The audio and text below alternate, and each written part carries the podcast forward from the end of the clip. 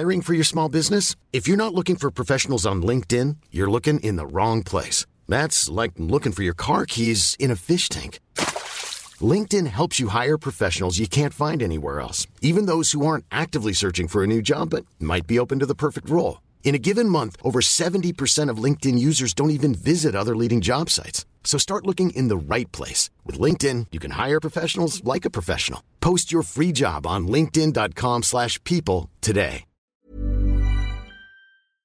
Godmorgen, Pelle. Ja, godmorgen. Hold kæft, mand. Jeg var tidlig op. Øh, kone har vækket mig klokken halv fem og spurgte, hvornår skal jeg i skole? Ja. Fordi hun har en lege-soveaftale med en fra klassen, så hun ja. er simpelthen så spændt. Ja, så der var hun klar til at stoppe og starte dagen. Det skulle jeg da hilse at sige, det var jeg så ikke lige. Vi har taget bilen. Vi kunne godt have cyklet til Østerbro, men vi har lidt travlt. Fordi... Ja, vi skal starte ude hos vores øh, gæst her klokken halv ni. Halv ni, ja. Ja. Kana Buttenschøn. Shit. Ja. Det glæder jeg mig til. Det gør jeg også. Altså, jeg kender hende jo lidt fra Til middag hos, ja. som jeg lavede sammen med hende og et par andre, og øh, hun var simpelthen så sød. Ja, hun er, hun er meget positiv, ikke? Jo, hun har et strålende væsen. Ja. Jeg aner intet om hendes rejsehistorik. Det gør jeg heller ikke. Men jeg synes bare, hun er så skøn en person, at jeg vil gerne høre om, hvad hun har gjort, og hvad hun tænker ja. om det at rejse. Ja. Så det er faktisk derfor, vi er på vej ud til hende. Ja. Jamen altså... Og hun har jo tre børn, så øh, hun har i hvert fald også børn i bagagen. Ja, det må man sige med to forskellige mænd. Ja. Men altså gæsterne til den her podcast vælger vi jo ud fra både nogen, som vi ved har rejst på en sjov måde, som vi gerne vil høre om, og så tager vi jo ud fra nogen, vi bare tænker, åh oh, fuck mand, dem kan vi godt lide, dem vil vi gerne ja. snakke med, fordi der kommer altid et eller andet super interessant ud af det, når man snakker med folk om, hvordan de har rejst, og hvordan de er opdraget med det, ja. og hvad de vælger og tænker på det område. Ja. Så det er altid sjovt at tage ud til nogle nærmest fuldstændig forudsætningsløse, ja. og så bare blive overrasket og klogere. Der er lige en ting, Karo, øh, vi er jo nødt til at holde vores telefoner tændt ja. her, mens vi laver det her med Karne. Fordi øh, vi har egentlig lovet en eller anden fragtmand, at vi er hjemme mellem otte og seksten. Ja. Fordi det er jo åbenbart så præcist, at de kan være i deres angivelse af, hvornår de, de kommer med den sidste låge, vi mangler ja. i vores nye køkken. Men der har vi så været så flabede alligevel at tage ud. Men så er vi nødt til at holde vores telefoner tændt. Mm. Og nu hvor vi nævner telefoner, mm. så skal vi selvfølgelig også nævne vores samarbejdspartner tre mobil. Ja.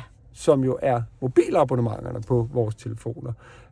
De er jo på denne her podcast, fordi det er en rejsepodcast, og selvom vi i dag kun er på vej til Østerbro, så skal vi helt sikkert med, med Karner også ud i verden. Og skal man det, så skal man altså øh, lige tjekke et abonnement for tre ud med Three Like Home, fordi der er simpelthen så mange penge at spare. Og det ja. er så rart at kunne bruge sin telefon i udlandet, uden at man skal være, ikke? Ja, præcis, skal være skide bange for alle mulige store regninger. Ja. Ja. Så. Så det var bare lige, øh, lige det, og hvis vores telefoner så ringer under interviewet, jamen så er det så fragtmanden, og så må jeg ja. så lige på forhånd have så undskyldt. Præcis. Velkommen til Børn i bagagen, hvor vi, Pelle og Karoline Venegård, rejser ud i verden med vores datter og kone og deler det hele med jer. Velkommen, Velkommen ombord. Velkommen til. Tak. Vores podcast, Børn i bagagen. Du er seksogtredive år gammel ja. og er gift med kokken Simon, ja. som lige nu ikke arbejder som kok. Nej, det gør han Men arbejder, I arbejder sammen i samme firma, fordi jeg har jo skrevet her på min blog, at du er blogger, influencer, entreprenør, men i virkeligheden er det med to streger under entreprenør. Ja, altså i virkeligheden så er jeg jo slet ikke øh, blogger, slet ikke længere. Influencer, øh, det er jeg ikke mere end alle andre mennesker. Nej. Fordi det er vi jo alle sammen. Vi influerer jo alle sammen hele tiden, vores venner og familie og dem, vi taler med. Ja. Og hvad end vi poster på Instagram, så har jeg lidt flere følgere end gennemsnittet af danskere, men jeg bruger den ikke sådan i kommercielt øje med. Nej. Du tjener ikke nogen penge jeg på at reklamere for noget? Jeg tjener ingen penge på at reklamere. Nej, præcis. Så har du tidligere været gift med Thomas Buttenschøn, hvor du har to drenge, Peter og Jens på henholdsvis ni og tolv år, og så har du lille Titte ja. med Simon, som bliver... Øh, To år lige om lidt. Ja, lige ja. Titte. Nej, hvor er det bare et sødt navn. Ja, det var Jens, der fandt på det. Vi havde på væggen her bagved, der havde vi øh, en liste hængende, hvor drengene fik lov til at skrive deres yndlingsnavn op på henholdsvis drenge og piger. Og Peter, min øh, dengang yngste, han skrev sådan Batman og popcorn. Og han skrev Carla med K, fordi det var det, den søde pigeklassen hed på det tidspunkt. Og Jens, han skrev så alt muligt, og så skrev han Titte, og så var jeg sådan, okay Jens, ej, hvor sjovt, er det et navn? Så undersøgte vi, der var sådan noget fem, der hed det i Danmark. Fem titter? Fem titter, ja. Ej, det er virkelig et kært navn. Titte, ja, lille Titte. Ja, no. ja. ja, tak. no. Så arbejder du rigtig meget med at lave produkter, som, som ikke er skønhedsprodukter, men som rent faktisk gør en forskel ja. i din krop i forhold til, det er vel meget relateret til fødsel og til børn? Ja, det var i hvert fald det, der var udgangspunktet. Altså, det er øh, kosmetiske produkter, det er den kategori, det går ind under, det handler om hudpleje, men det er hudpleje, der har et ekstra lag af funktion. For eksempel har jeg en magnesiumserum, der er rig på magnesium, mm. øh, som gør en masse gode ting inde i kroppen også. Så udover at det plejer huden, så gør det også noget godt inde i kroppen. Og ja, det er det, jeg arbejder med i dag, og hvor min øh, mand Simon også arbejder. Det er virkelig spændende og vidunderligt at få lov til at lave noget, der rent faktisk gør en forskel for andre mennesker. Det har jeg jo prøvet på at gøre altid i virkeligheden. Øh, først som jordmor, hvor jeg virkelig følte, at jeg gjorde en forskel for rigtig mange mennesker derude. Og det stoppede jeg så med, da jeg selv fik børn, fordi så ville jeg virkelig gerne være der for mine egne børn. Men nu det her, der ligesom øh, går lidt i tråd med det.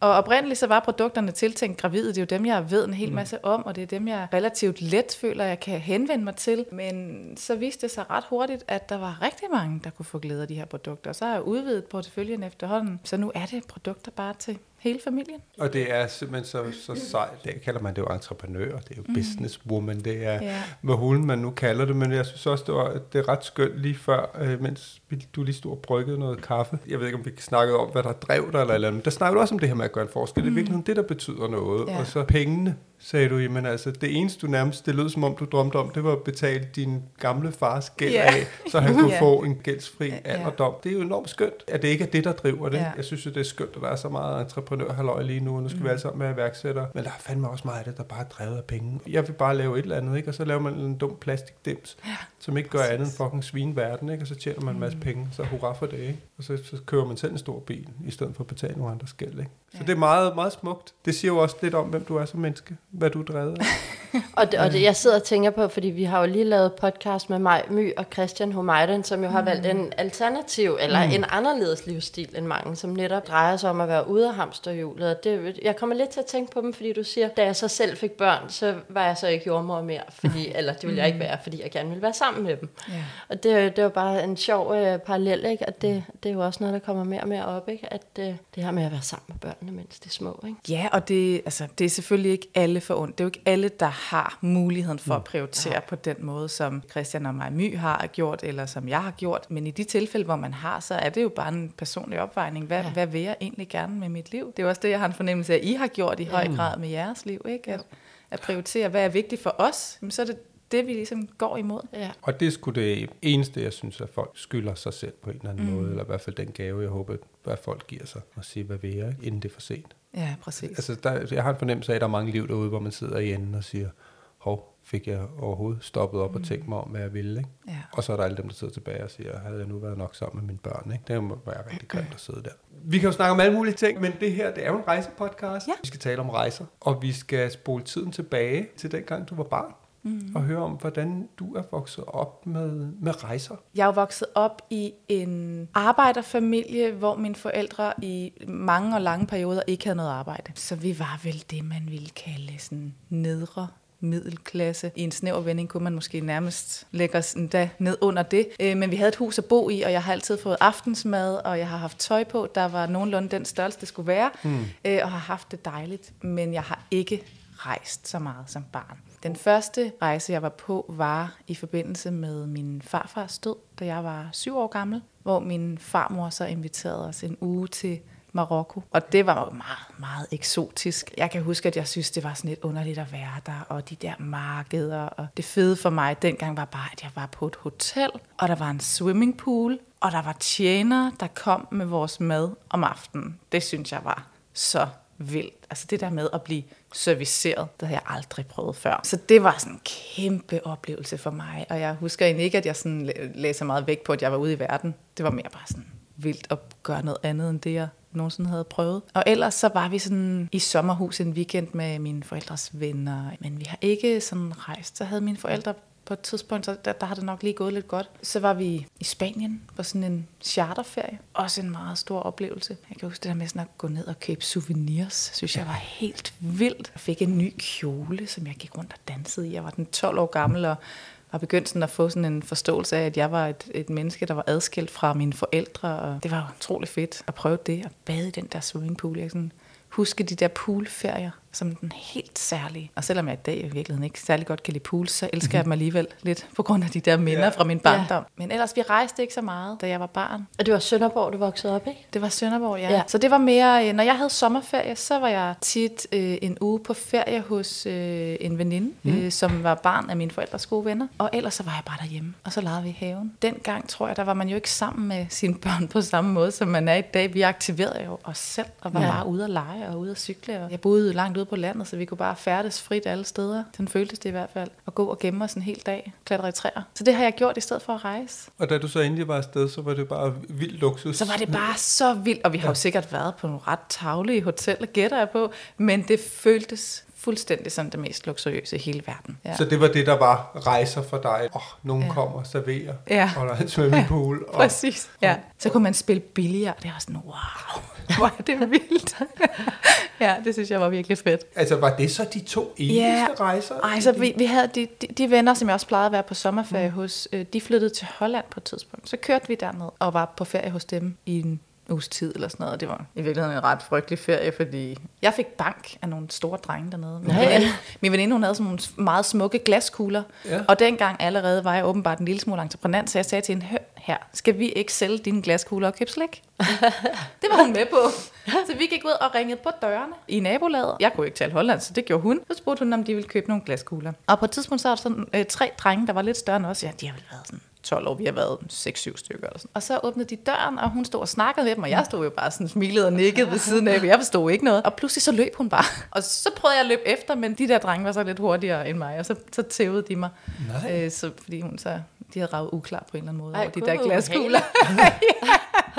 Ja, så var det en ret dårlig ferie, men, men ellers var det meget hyggeligt. Vi spiste vafler, og alt var godt. Det var en fin ferie også. Det var sjovt.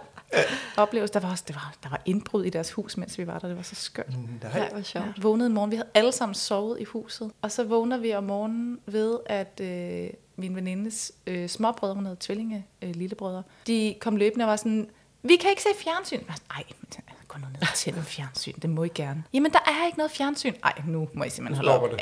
Ja. Ej, gud, hvor vildt. Og så gik forældrene så med ned, og så var der bare fuldstændig ryddet. De havde taget alt, imens vi alle sammen har ligget og sovet. Nej, hvor skørt. To familier. Gud, hvor voldsomt. Ja, ni mennesker har været i det der hus og sovet, og ingen har hørt noget. Gudskelov, kan man sige. Ja. Nå, shit, ja. altså Ej. fra asken til ilden, du, øh, det er fra swimmingpooler og god service til ja. bank og indbrud. Ja. Ja. Nå, ja. jeg er meget spændt på at, at, at høre, fordi hvis det ligesom er sådan, at, ja, at summen af, af dine barndomsrejser, ja. hvad hulen du så har gjort videre i dit liv, om du er skræmt væk, eller? Ja, nej, egentlig ikke. Altså, den næste rejse, jeg kommer på, det er en skiferie, mm. da jeg går i niende klasse. Og jeg skal betale den selv, selvfølgelig. Det gjorde jeg dengang. Hvorfor siger du selvfølgelig til det? Jamen, det var fordi, sådan var det hjemme hos os. Hvis jeg, hvis jeg gerne ville noget, der var sådan lidt ekstravagant, det måtte jeg rigtig gerne, men jeg måtte selv betale, jeg måtte selv ligesom finansiere det. Det kunne mine forældre ikke hjælpe mig med. Jeg havde et arbejde dengang hos en damefrisør, okay. øh, hvor jeg gik og farvede og vaskede hår, og jeg lærte at sætte spoler ind, når de skulle permanentes, de gamle damer. Så jeg arbejdede og tjente mine penge, og så kom jeg med på den der skitur, og det var bare mega fedt at komme ud. Og var det med klassen, eller? Ja, sådan ungdomsskoleting. Så der var et par stykker fra min klasse og fra nogle andre klasser. Okay. Var det så i Alperne eller Norge, eller? Jeg tror, det var i Østrig. Ja. Det store var jo bare at prøve at stå på ski. Ja. Hvordan kan det være, at du ville det, fordi så skulle jeg du tror, selv bare, jeg synes, op. Det var sejt. Jeg havde aldrig haft noget problem med selv at skulle spare penge op. Jeg kan huske, det kostede tolv hundrede kroner, og det var jo lidt meget. Jeg fik cirka syv hundrede kroner om måneden hos den der damefrisør. Men så måtte jeg jo bare lade være med at spise pizza i de to måneder, fordi det var det, jeg brugte mine penge på. Ja. Det var sådan at invitere vennerne ud og give pizza. Altså, hygget. Ja, jeg var den første, der fik et arbejde, så det var sådan, det var meget stort. De fleste fik nogle lommepenge derhjemme, men det var jo sådan femogtredive kroner eller sådan. Ja. Så pludselig så kunne vi gå ud, og vi kunne købe vores egen pizza, og det var ret fedt. Så det sparede jeg op til, og tog så afsted. Hvordan var det? Fedt og dejligt og sjovt. Sjovt at komme ud og være med en masse andre mennesker, både nogle jeg kendte godt, og nogle jeg ikke kendte så godt. Altså komme ud og prøve sådan en aktiv ferie, det har jeg aldrig prøvet før. Det var virkelig dejligt. Så tog jeg på ski igen nogle år senere med en veninde, hvor hendes familie var så sød og inviterede mig med, fordi der, havde jeg, der var jeg studerende, der havde jeg slet ikke nogen penge. Øh, og der brækkede jeg armen efter en time, så det var egentlig heller ikke så fedt. Du har virkelig både det gode og det dårlige for øh, ja. hver gang ja, du rejser. Ja, det var... Ja. Det var, øh, der, der ville jeg stå på snowboard. Min veninde stod på snowboard, og det var bare mega sejt, og det så så sejt ud. Og vi skulle egentlig i snowboardskole, der havde hendes forældre været så søde og sponsorere det til mig. Men så sagde hun, vi kan godt lige stå ud. Altså, vi går ned og leger bordet, og så tager vi bare lige ud en time. Jeg viser dig, hvordan man gør. Vi stopper op på børnebakken. Og så gjorde vi det. Og så var der sådan en lille bitte bump. Man kunne måske kalde det et hop. Og jeg tænkte, det kan jeg da godt. Det kunne jeg også fint, men jeg kunne bare ikke ned og lande. Så jeg landede lidt dumt og slog min arm. Og så tænkte jeg, skid være med den arm. Så dagen efter, så skulle vi op, og så skulle vi i den der skiskole, og jeg skulle op med liften, og kunne simpelthen ikke rigtig holde fast, og jeg prøvede at køre ned ad bakken, og jeg blev ved med bare at køre til den ene side, og så kom der en instruktør over til mig, og så var han sådan, undskyld, men altså, har du ondt et sted? Ej, jeg har lidt ondt i min arm. Ej, var gud, hvor vildt. Jeg tror, du skal på skadestuen. Ja, okay.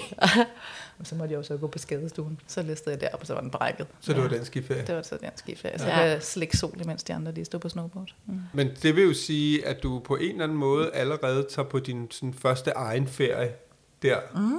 i niende klasse. I niende klasse, ja. Jeg tror altid, jeg har sådan haft en udlængsel, og jeg gerne ville opleve verden. Og så vil jeg også rigtig gerne sådan fællesskabet og møde andre mennesker og bare...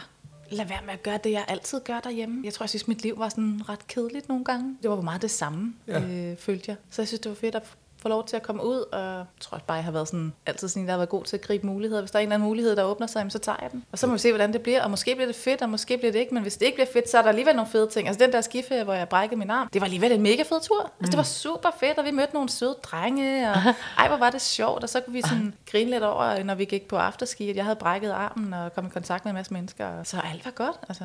Det havde selvfølgelig også været fedt at stå lidt mere på ski eller snowboard, men ligegyldigt. Øh, ja. ja, bare det, der sker noget andet eller noget nyt. Det, det, jeg tror i virkeligheden, at det var det, der drev det for mig, at jeg, der skulle bare ske noget. Ja. Der skulle bare ske et eller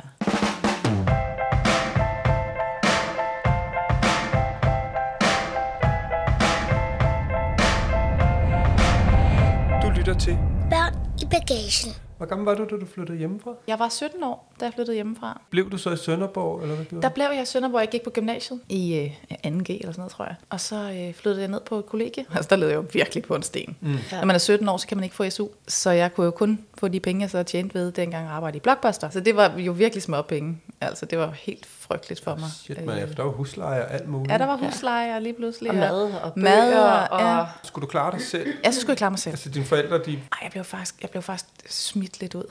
Nå, okay. Jeg, jeg, jeg, jeg, jeg tror ikke, jeg var så nem at bo sammen med øh, som sytten-årig, fordi jeg var meget egenrådig. Jeg har jo været vant til at skulle klare mange ting selv, og det tror jeg har været rigtig godt og rigtig sundt, men jeg tror også, når man så er sytten år, der er sådan en, der bare vil alting selv, og der ikke er nogen, der skal bestemme noget som helst. Så forestiller jeg mig også, at man kan være en lille smule irriterende. Så jeg øh, flyttede først ned til en veninde, øh, boede hos hendes familie i et par måneder, og så da jeg fik et kollegieværelse, flyttede jeg derind. Og så var du i gang med at klare dig selv? Og så var jeg i gang med at klare mig selv. Men så kan jeg jo også høre, at der har så heller ikke været det store overskud, for eksempel i forhold til at tage ud og rejse og sådan noget, eller, eller hvordan var det med det? Nej, nej, det var der ikke. Øhm, det var der ikke. Men altså, jeg har altid alligevel sådan prøvet at prioritere det. På gymnasiet rejste jeg ikke rigtigt, andet end den der skitur med den brækkede arm. Men da jeg så starter øh, efter gymnasiet på jordemoderskolen, så har jeg en sommerferie på sådan noget, to måneder. Og så en dag, så var jeg derhjemme på mit lille studieværelse og så en reklame for noget bartenderskole i Malaga, og det kostede et eller andet beløb, jeg kan ikke huske hvad, men det var i hvert fald fire uger, og en masse mennesker, du ikke kender, og du kan lære noget, og du kan uddanne dig. Jeg var sådan, det gider jeg da mega godt. Det lyder fedt. Og jeg skrabede alle de penge, som jeg kunne, tog lidt ekstra arbejde og gjorde ved. Og så øh, tog jeg ellers på bartenderskole i Malaga en øh, måned, en sommer. Og det var bare mega fedt. Ej, hvor er det sjovt. Altså, hvad årstal er vi i der? Jamen, der er, det er vi halvfems, vel... Eller? Ej, der er halvfems, der går jeg jo simpelthen stadig i skole. Jeg blev, gik først ud af niende i to tusind og to. Så, ja, okay. Så det har været i, øh, i to tusind og seks eller sådan noget. Ja, okay. Og det var mega sjovt og øh, vildt fedt og... Så kom jeg hjem, og så arbejdede jeg som bartender, og så året efter, der havde jeg krise, fordi det var min sidste sommerferie, inden jeg skulle være færdiguddannet jordemoder. Så havde jeg kæmpe krise over sådan, åh nej, efter næste år, så skal jeg være voksen. Så skal jeg ud og være nogens jordemoder, sådan ægte. Ja. Så hvis jeg skal ud af teenageren, så skal det med mig være nu. Så jeg tog en af mine veninder, jeg havde mødt på det der bartenderskole under armen, og så tog vi øh, den næste sommer to måneder til Sunny Beach. Nej, hvor og sjovt. Arbejdede dernede. Nej, hvor er det sjovt.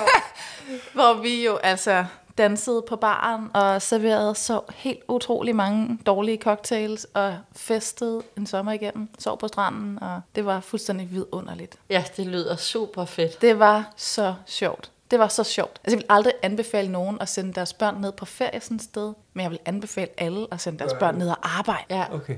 Fordi vi havde sådan et enormt fællesskab. Altså, vi rullede jo alle de der turister. Altså, jeg fik så mange drikkepenge fra alle de der sytten-årige knægte. Altså, ja, bare stå og smile til dem. Ja, og så præcis. Altså, vi følte jo, at de havde sådan en, nå ja, de brugte en masse penge, og de var fulde hele tiden, men vi havde det jo ægte fedt, og vi blev sådan en familie med hinanden. to hundrede unge mennesker på samme ja. tid, det var det, vildt sjovt. Det lyder sådan helt lejrskole-agtigt, ikke? Det var det. Ja. Bare med utrolig meget alkohol. Ja.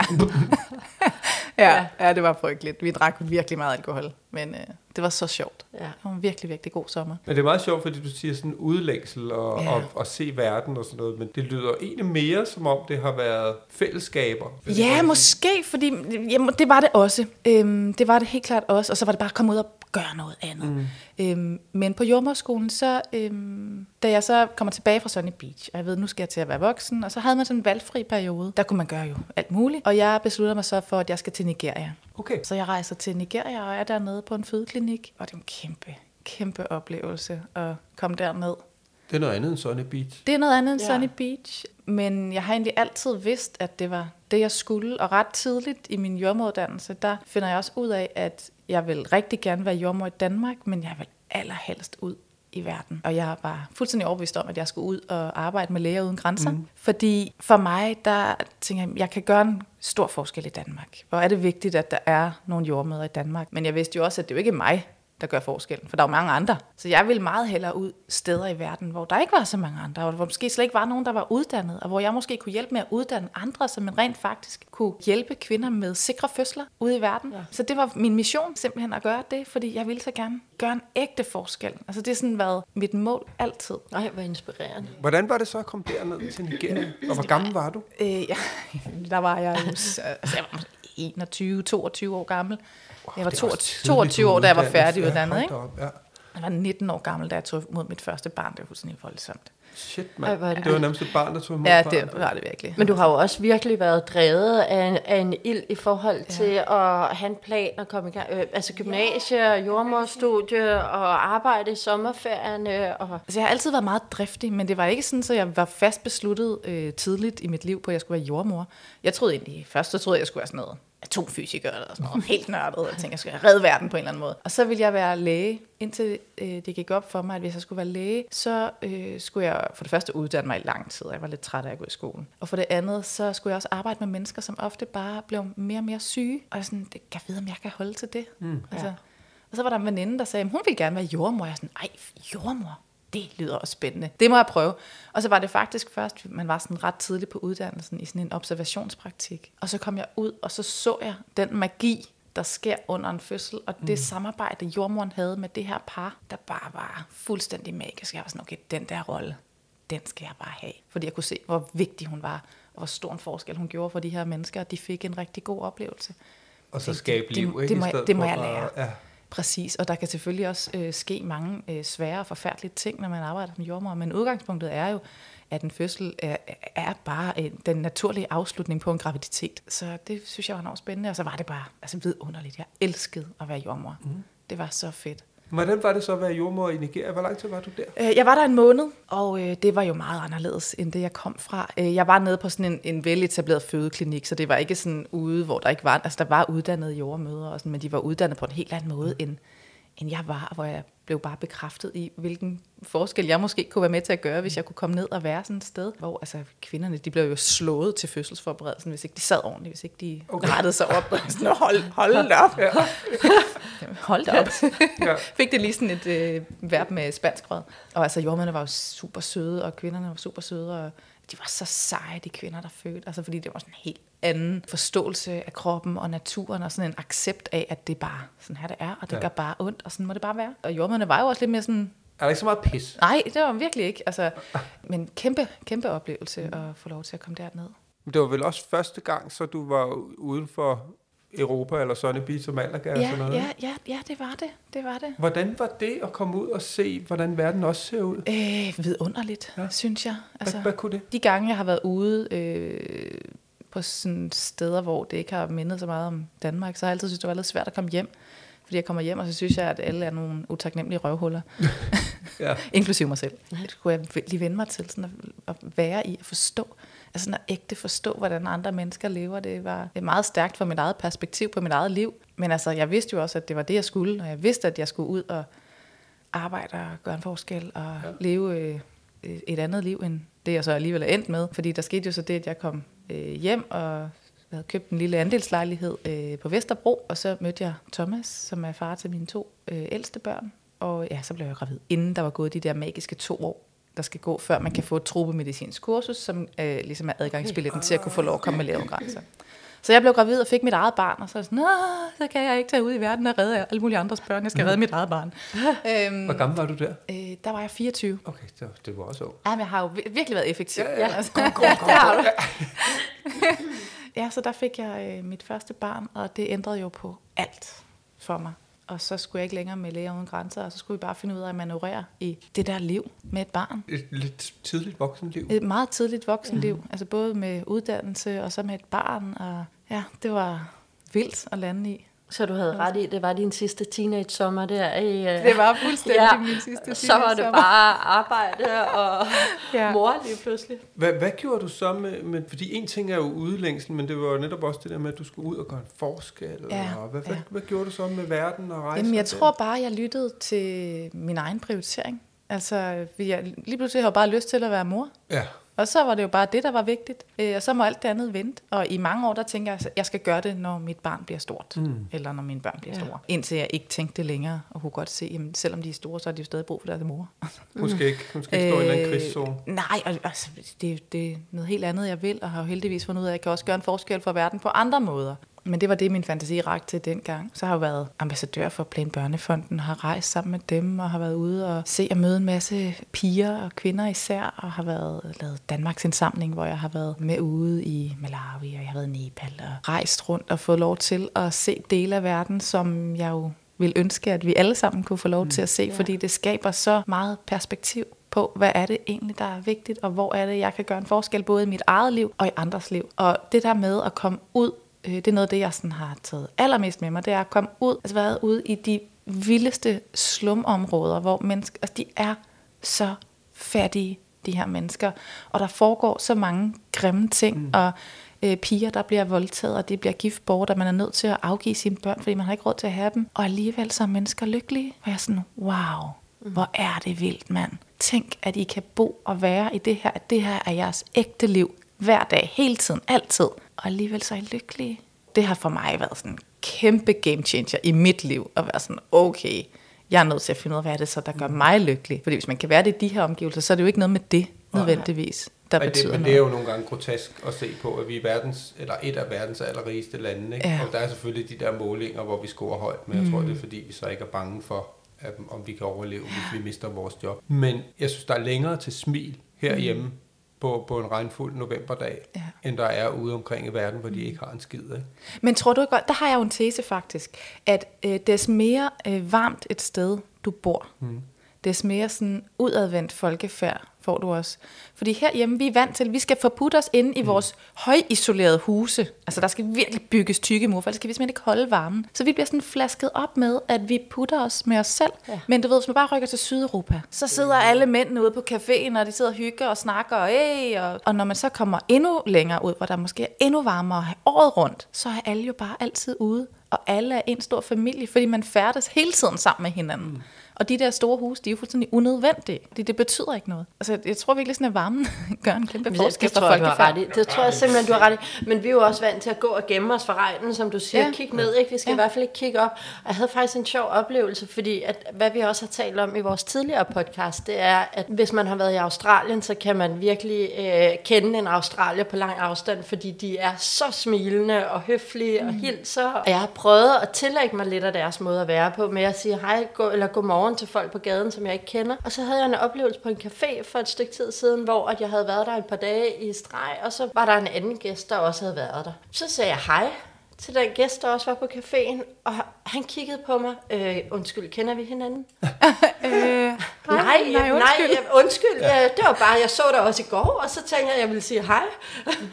var sjovt. Ej, hvor vildt. Ja, og det var bare, jeg, jeg, og, og jeg ved ikke, om det har noget med varmen at gøre, men jeg synes det her med, det ville være så dejligt at være mere udadvendt og ja, åben, og ikke ja. være bange for at sige hej, eller fed trøje, du har på. Mm. Øh, men der sker og, faktisk sjovt nok noget, også nu hvor vejret og solen mm. kommer, og varmen kommer, og jeg var faktisk i gang med at skrive en ny bog til min datter, hvor jeg lige har siddet og skrevet om at gå, fordi jeg var helt opløftet over, at jeg pludselig havde fået hul på den bog. Så gik jeg, hun var løbet på løbehjul foran, sådan tyve meter foran kører hun.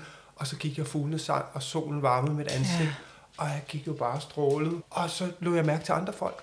Og de gik fandme også og smilede, ikke? Så ja. der sker jo også noget. Altså der, altså, der er nogle gange, så er der de der utopiske spørgsmål med, hvad vil du helst, rejse ud i fremtiden og, og se noget eller tilbage, ikke? Mm. Og der kunne jeg godt tænke mig en gang imellem at rejse tilbage og finde de tåber tilbage i min stamtræsrække, som har besluttet sig for, at de vil bo heroppe. Ja, ikke? Ja. Altså, det er bare sådan, come the fuck on, mand. Ja. Netop fordi vejret har en kæmpe indflydelse ja, det tror på humør jeg, og alt muligt andet. Ikke? Så er der jo alle mulige andre ting. Vi har jo så stor en materiel lykke, eller det er der, vi tror, den er, ikke? Og man skal have mere og mere og mere ja. og mere, og jagten på det. Altså, der er meget stress og alt muligt andet ja. øh, i et land, hvor vi burde være rimelig lykkelige i hvert fald, fordi vi, vi har så meget. Ja, præcis. Jeg tror, at altså, rigtig mange arbejder jo for det der sådan, øh, fælles mål, vi tror, vi alle sammen skal mm. have, i stedet for at tabe ind i sådan, hvad er det, min mission er? Hvad mm. er det, jeg tror, jeg er sat i verden for? Altså, hvad er det, mit liv skal bruges til? Hvad er det, jeg egentlig gerne vil? Som du sagde, Pelle, tidligere det med, når man ligger på sit dødsleje, hvad man egentlig gerne kigge tilbage på og have udrettet, eller har oplevet, eller har opnået. Det tror jeg bare er så vigtigt at arbejde hen imod på en eller anden måde. Om det så handler om, at man skal rejse øh, fire gange om året til det samme lille by i Italien, fordi man har et dejligt fællesskab der, eller man skal ud og se hele verden, eller øh, helt lade være, gøre noget mm. andet. Det er fuldstændig ligegyldigt, bare man gør det, der føles rigtigt, også yeah. på den lange bane, ikke?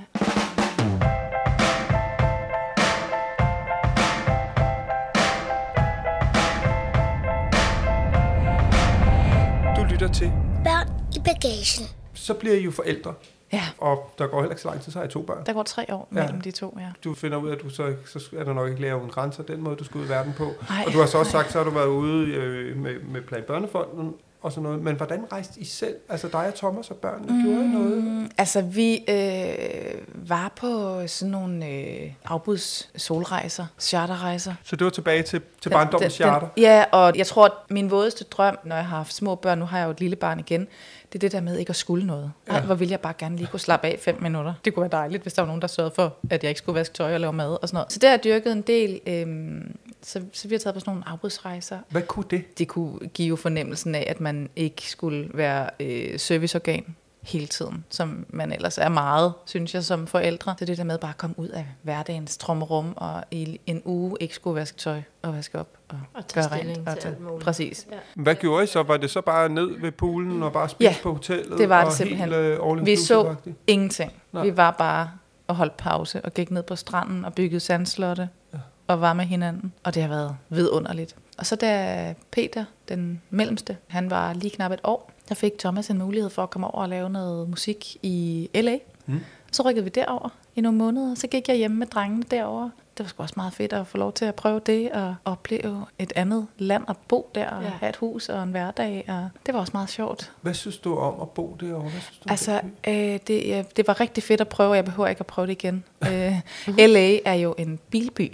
Ja. Man kører alle steder hen, og det tager utrolig lang tid at komme alle steder hen. Det var slet ikke noget for mig øh, i virkeligheden. Der var nogle fede områder og altså, virkelig søde mennesker, og vi var til nogle fuldstændig vidunderlige fester med børnene selvfølgelig. Men det er lidt det samme som herhjemme, ikke? Det med, at hver kommer ind i sin lille metalkasse, og så passer man ellers bare sin egen mm. biks seks timer om dagen på motorvejen. Altså nej tak, det skal jeg bare ikke bede om. Der er meget spild af livet, ikke? Virkelig, virkelig meget spil at leve. Så det var fedt at prøve, men øh, også fedt at lade være med øh, igen. Og så tog vi hjem. Hvis det lyder som om, at der er en, der sidder og slubrer lidt, så bliver jeg simpelthen nødt til lige at sige, at du har jo et fjerde barn, ikke? Ja, Martha. Lille Martha. Ja, ja, en lille hund. Og tilsyneladende også meget tørstig. Ja, hun står lige her og slubrer bagved. Det er simpelthen så hyggeligt. Men altså, I, I, I bruger simpelthen charterrejsen. Vi bruger charterrejsen. Øh, til det, som den kan, som bare er at ja. give slip på alt. Ja, det gør vi. Og så øh, er vi også en tur i Zambia for at besøge øh, Thomas' ja. familie, og for at vise, dengang havde vi kun Jens, øh, for at vise ham det sted, Thomas kom mm. fra. Øh, stor, dejlig oplevelse. Og, altså, jeg har været i øh, en del forskellige lande i Afrika, og jeg elsker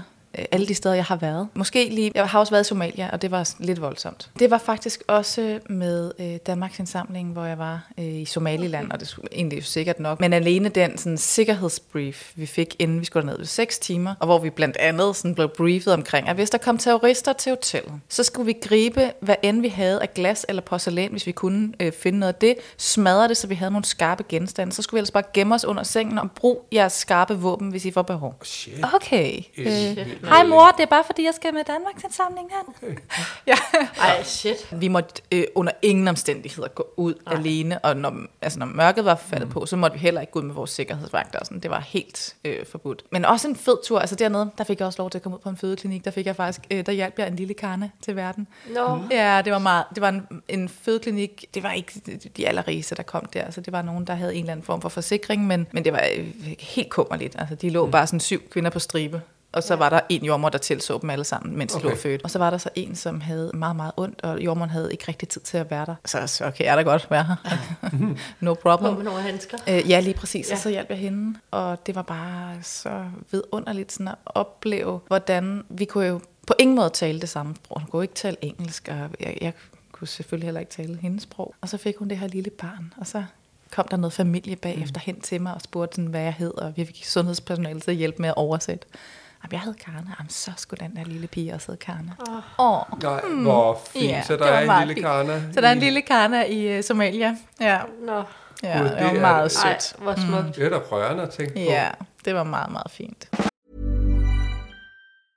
Mother's Day is around the corner. Find the perfect gift for the mom in your life with a stunning piece of jewelry from Blue Nile. From timeless pearls to dazzling gemstones, Blue Nile has something she'll adore. Need it fast? Most items can ship overnight. Plus, enjoy guaranteed free shipping and returns. Don't miss our special Mother's Day deals. Save big on the season's most beautiful trends. For a limited time, get up to fifty percent off by going to Blue Nile dot com.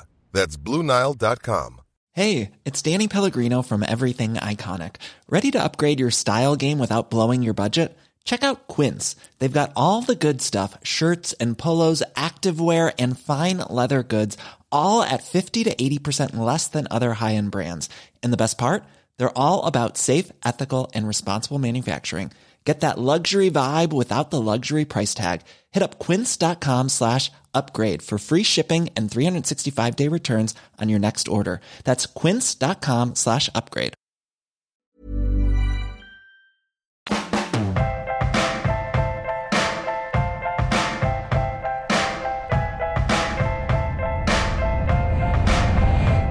Til.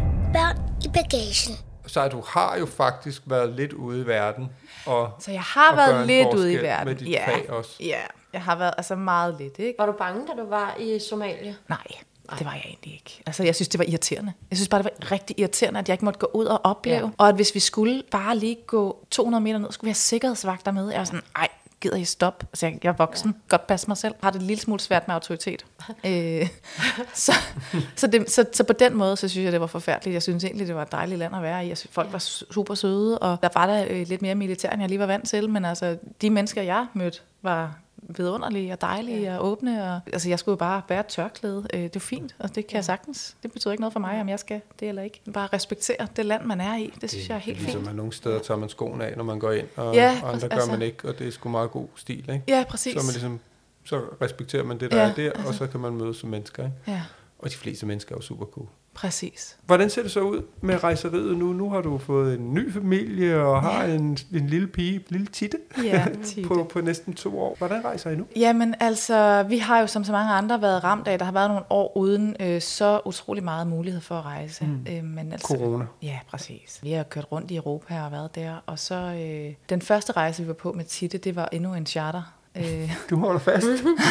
Og det var faktisk, fordi det var lige der, corona kom lige lidt tilbage. Ja. Og vi ville have været i Thailand, havde fundet sådan et fuldstændig magisk sted, hvor vi bare kunne være helt for os selv på en strand. Men øh, så turde vi ikke længere, fordi at det var så de der, hvor det var noget med, hvis, hvis børnene blev testet positivt, så blev de adskilt fra forældrene. Ja. Og det gik rygterne i hvert fald på. Det, det tør vi ikke. Altså, ikke. Nej, vi var sådan, det tør vi ikke. Vi dropper den rejse, og så tog vi en uge til Egypten på et helt hæsligt sted. Det var dejligt at holde fri, og det var dejligt, at maden bare var der i buffeten, og der var solskin, og vi og børnene og min mand var der også.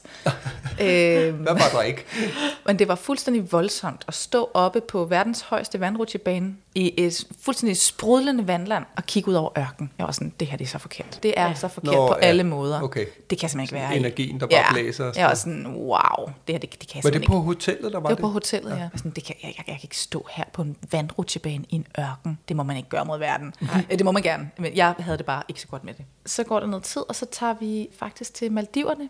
Min, mit livs hidtil øh, dyreste rejse. Ja. I forbindelse med, at Titte blev født, der fik jeg konstateret kræft. Mm. Øhm, og det var en meget, meget, meget hård periode i mit liv og i vores alles liv herhjemme. Og øh, der følte jeg ligesom, at nu fortjener vi altså at komme ud og bare bruge nogle penge på noget. Jeg har altid været, synes jeg selv, sådan rimelig god til at gøre ting i mit liv, og få meget ud af det på kort tid, men pludselig så blev det bare endnu mere vigtigt for mig. Sådan, okay, hvis jeg vil til Maldiverne, så skal jeg gøre det nu. Og jeg vil rigtig gerne opleve det sted. Så vi tog til Maldiverne i et par uger, og det var bare vildt fedt, og også lidt forfærdeligt på samme tid, fordi jeg har det, sådan, jeg har det så svært med at blive sådan betjent for meget. Og jeg synes også, det var lidt svært, og alle de mennesker, der arbejder, jeg bare har lyst til bare at give dem alt. Fordi ja. Sådan, ja. Mm.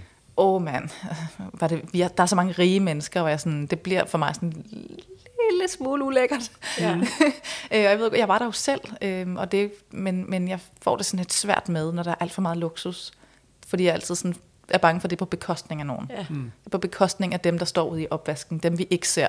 Ja. Og jeg sådan, hvem er de? Mm. Altså, jeg tror faktisk, at Maldiverne er et okay sted i virkeligheden. Der er i hvert fald nogle mindstelønninger ja, og sådan præcis. noget, og der er også noget, hvad hedder sådan noget, lægehjælp og alt sådan ja. noget. Der er sådan nogle grundting, ja. som, som jeg egentlig tror er, er rimelig okay, ja. og jeg tænker også, altså nogle af dem, vi snakkede med, det er jo typisk for forsørgende familie. Ja, præcis. Øh, det er jo en voldsom verden, hvor nogen er nødt til at adskille sig fra sin egen familie, præcis, for det kan løbe rundt. Det ja. synes jeg jo er forfærdeligt. På den anden side, synes jeg jo også, det er dejligt, det kan lade sig gøre. Ja, altså. præcis. Og det er altså et magisk sted, og så smukt og vidunderligt, og ja. altså, jeg er jo så lykkelig for at have fået den oplevelse. Mm. Jeg kommer nok ikke til at tage dig til igen, men, men så er der også så mange andre steder i verden, jeg ja. kan tage ud. Og så har vi faktisk i mellemtiden fået bygget os et sommerhus i Ellinge-Lyng, lige en time herfra, fordi øh, for mig, der har jeg jo også opdaget, at jeg har rejst på virkelig mange forskellige mærkelige måder, øh, og også ikke mærkelige. Men det der det vigtige, det er bare at være sammen med min familie. Mm. Og have noget tid til nærvær. Og hvis jeg bare kan tage en time uden for København, og få det, og trække mig selv ud af mine vante rammer, og have noget fællesskab, og have et hus deroppe, der er så stort, så vi også skal tage nogle venner med, der kan blive og sove, og vi kan hygge, og have det rart, og have fællesskab. Så skal vi bare gøre det. Så det er der, du er endt? Så det er der, hele jeg, vejen det, rundt det, på, ja, fra, fra he, charter til, til, til, til Somalia med vagter, og så, og så til Ellinge-Lyng i et sommerhus. Ellinge-Lyng i et sommerhus, ja. Du har jo virkelig været omkring. Hvad, er der noget, du drømmer om sådan i fremtiden også, at tage dine børn med til? Er det Ellinge-Lyng? Eller, altså både, nu spørger, spørger ja. jeg egentlig om to ting, uden du helt kan høre det. Men det er sådan der inde i mit hoved. Men øh, hvad drømmer du om for dine børn? Og hvad, sådan rent professionelt drømmer du stadig om at komme ud og, og måske have nogle små projekter i mm. lande, hvor der er behov for det? Man kan sige, professionelt, øh, der er jeg jo gået fra at være jordmor til at være øh, hudplejeproducent. Mm. øhm, og øh, der drømmer jeg om, at mine produkter jo skal ud i verden og gøre forskel. Fordi de, altså, det der med at, at, at give mennesker søvnen tilbage og afhjælpe ømhed, smerter, øh, sådan nogle ting, det synes jeg var fuldstændig vidunderligt, man kan det med hudpleje. Så det vil jeg enormt gerne have ud i verden. Og så tænk, om det endda kunne give mig midler til at kunne gøre en rigtig forskel nogle steder. Det vil jeg være meget, meget taknemmelig for. Men for mine børn, der øh, ønsker jeg, at de skal møde verden i det tempo, som de er parat til. Fordi jeg kunne egentlig godt have lyst til at tage dem med alle mulige vilde steder hen og vise dem nogle af de steder, der har givet mig størst perspektiv, men det tror jeg bare ikke, de får noget ud af, imens de er børn. Så jeg håber på, at når de øh, også bliver voksne, at de så stadig har lyst til at rejse med deres mor, og at vi kan komme ud og se verden. Lige nu på den korte bane, der vil jeg hellere have dem med sådan, til Færøerne og Island, fordi der har jeg aldrig selv været, og jeg tror, der er utrolig smukt. Jeg tror, man kan få nogle rigtig fede oplevelser, ja. fordi jeg synes, verden byder på så utrolig mange forskellige ting, og jeg mm. håber derpå, at vi kan få lov til at opleve mange af dem sammen. Det er det, jeg håber allermest på i, sådan, i rejseøje med ja. i virkeligheden. Altså, vi havde egentlig tænkt sådan, gud, vi skal lige prøve at huske at spørge om den bedste og den værste rejseoplevelse. Så det er sådan nogle helt, der kan det blive ja. meget konkret. Men jeg synes, at du har været så konkret, og jeg synes både, der har været noget, som har været... Øh... Jamen, der er én rejse, jeg bliver nødt til at fortælle om, som okay. er rigtig forfærdelig. Fordi og skulle til at sige, også, rigtig fed, har været. også rigtig fed. Så lad os lige få den som en afslutning. Fordi, så det er en, der er både den værste og den... Ej, den er ikke den bedste. Okay. Okay. Men den er okay. klart øh, den værste, men den mærkeligste. Øh, fordi da jeg øh, er ved at uddanne mig til jordmor, så flytter jeg til København, øh, mens jeg er ved at skrive min bachelor, og jeg kender ikke et øje herovre. Og så øh, arbejdede jeg øh, også dengang i sådan et øh, eventbyrå, sådan noget, hvor man var kultpige den ene dag, og så stod man og delte smagsprøve ud Føtex den anden dag, og det var vildt sjovt. Og øh, så skrev de til mig, at der var den her casting på sådan noget Miss Danmark, og jeg tænkte, okay, det er ikke noget for mig. Og de var sådan, vi har lige sendt nogle billeder ind af dig, og sådan, nå okay, vi nok. Og så passede det med, at første casting var lige en uge efter, jeg flyttede til København, og jeg tænkte, så kan jeg da i hvert fald møde en masse piger. Og øh, jeg tog en veninde med hjemme fra Jylland, og vi fyldte en sportstaske op med håndbajere, og så tog vi ellers til casting på Miss Danmark. Og så gik jeg så videre til den der casting, og jeg var sådan, okay, det er fordi, jeg er jordmor lige om lidt. De vil have noget brains i den her ja. konkurrence her.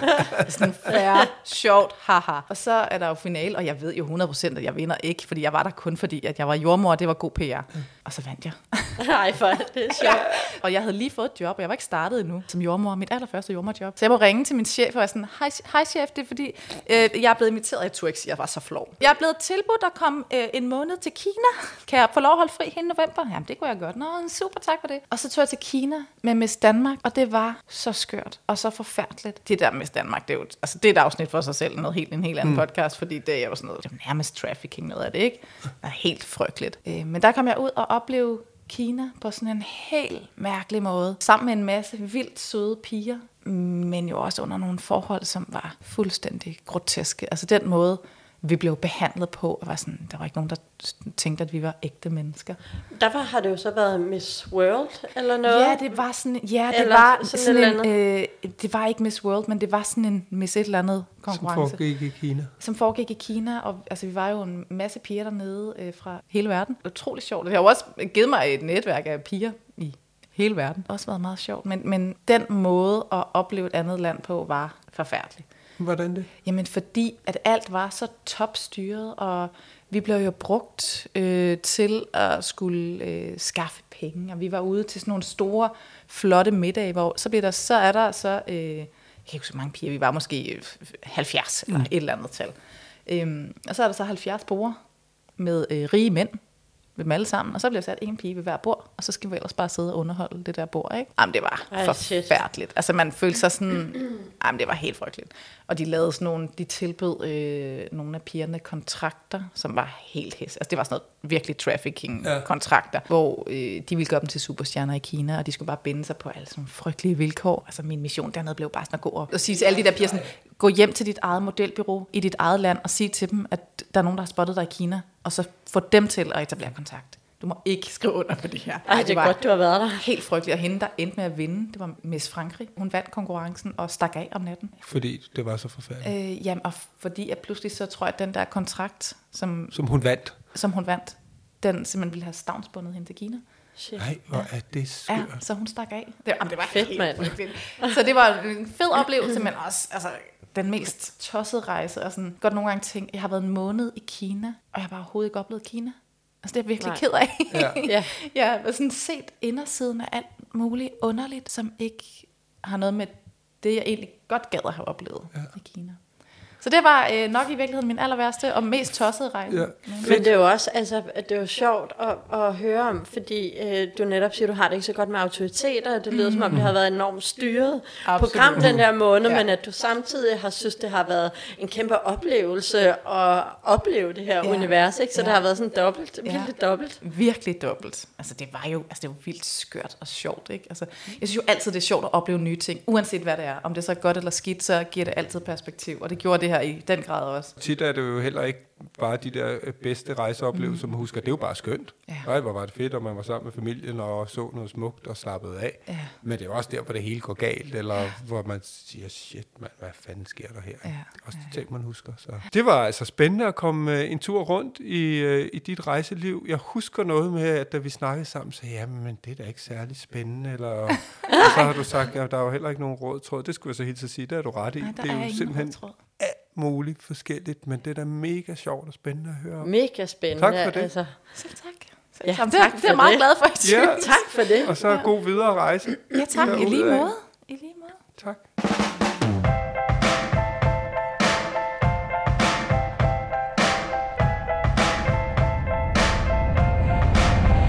Du lytter til Børn i bagagen. Så er vi på vej hjem igen, Pellemann. Og kæft, det var fedt. Ved du hvad, hun er bare mega sej. Fuldstændig. Det og, synes jeg. Og det var jo også øh, lidt det, der var udgangspunktet, fordi som sagt, så anede jeg intet om hendes rejseliv, og, og hun havde vist nok sådan i telefonen fået sagt, at jeg har altså ikke rigtig rejst, så jeg ved sgu ikke helt, hvad jeg skal sige, men jeg vil da gerne være med. Og så viste det sig da bare, hun har da bare rejst på alle mulige måder. Det må man sige. Altså, jeg tror mere, det var det der med, der er måske ikke nødvendigvis er en rød tråd i hendes rejseliv, fordi det er jo alt fra charter, som jo var det, hun ligesom oplevede på de få rejser, hun var på som barn, og så har hun så holdt fast i det som noget, der var fedt. Øh, og så har hun så haft lidt delte oplevelser med det, kunne man så forstå, ikke? Jo, altså Nigeria og Somalia og Nepal, og hvor hun ikke har været. Og så har hun æm... også lige boet i L A, og altså, wow. Ja, det må jeg sige, og wow både til det, men også wow til, altså jeg synes, hun er sej, og det vil jeg gerne uddybe, fordi jeg synes både, hun har et fantastisk drive, men så har hun jo også hjertet på rette sted, som jeg jo synes øh, er endnu vigtigere, ikke? Så det er bare en super fed kombi. Klog, Am... klog pige. Jeg håber også, I øh, bliver inspireret derude, og husk at gå ind og tjekke vores Instagram, Børn i Bagagen. Der lægger vi altid lige et par billeder op, og skriv gerne til os med spørgsmål og kommentarer, og hvis der er mulighed for det derinde, hvor I lytter, og man kan gå ind og rate eller give en anmeldelse, så må I meget gerne det. Det betyder noget. Det betyder rigtig meget. Og så skal vi selvfølgelig også sige tusind tak til vores samarbejdspartner, tre mobil. Teleselskabet tre. Ja, og hvis du skulle være blevet inspireret til at tage ud i den store verden af vores programmer, så kan vi altså kun anbefale, at man lige får sig et abonnement med ja, Free Like Home, så man kan bruge sin telefon i udlandet. Det, ja. Nu er det snart sommerferie, så det er altså noget med lige at gå ind og tjekke det ud. Der er vanvittigt mange penge at spare, som man så kan bruge på, på andre ting end dumme telefonregninger. Præcis. Tak fordi I lyttede med, tak. Og på genhør næste gang. Du lyttede til Børn i Bagagen, og du kan finde billeder til dagens afsnit inde på vores Instagram. Børn i Bagagen. Tak fordi du lyttede med. Håber du vil med igen næste gang. Vi ses. Hi, I'm Daniel, founder of Pretty Litter. Did you know cats tend to hide symptoms of sickness and pain? I learned this the hard way after losing my cat, Gingy. So I created Pretty Litter, a health monitoring litter that helps detect early signs of illness by changing colors, saving you money and potentially your cat's life. Pretty Litter is veterinarian developed, and it's the easiest way to keep tabs on your fur baby's health right at home. Go to pretty litter dot com and use code ACAST for twenty percent off your first order and a free cat toy. Terms and conditions apply. See site for details.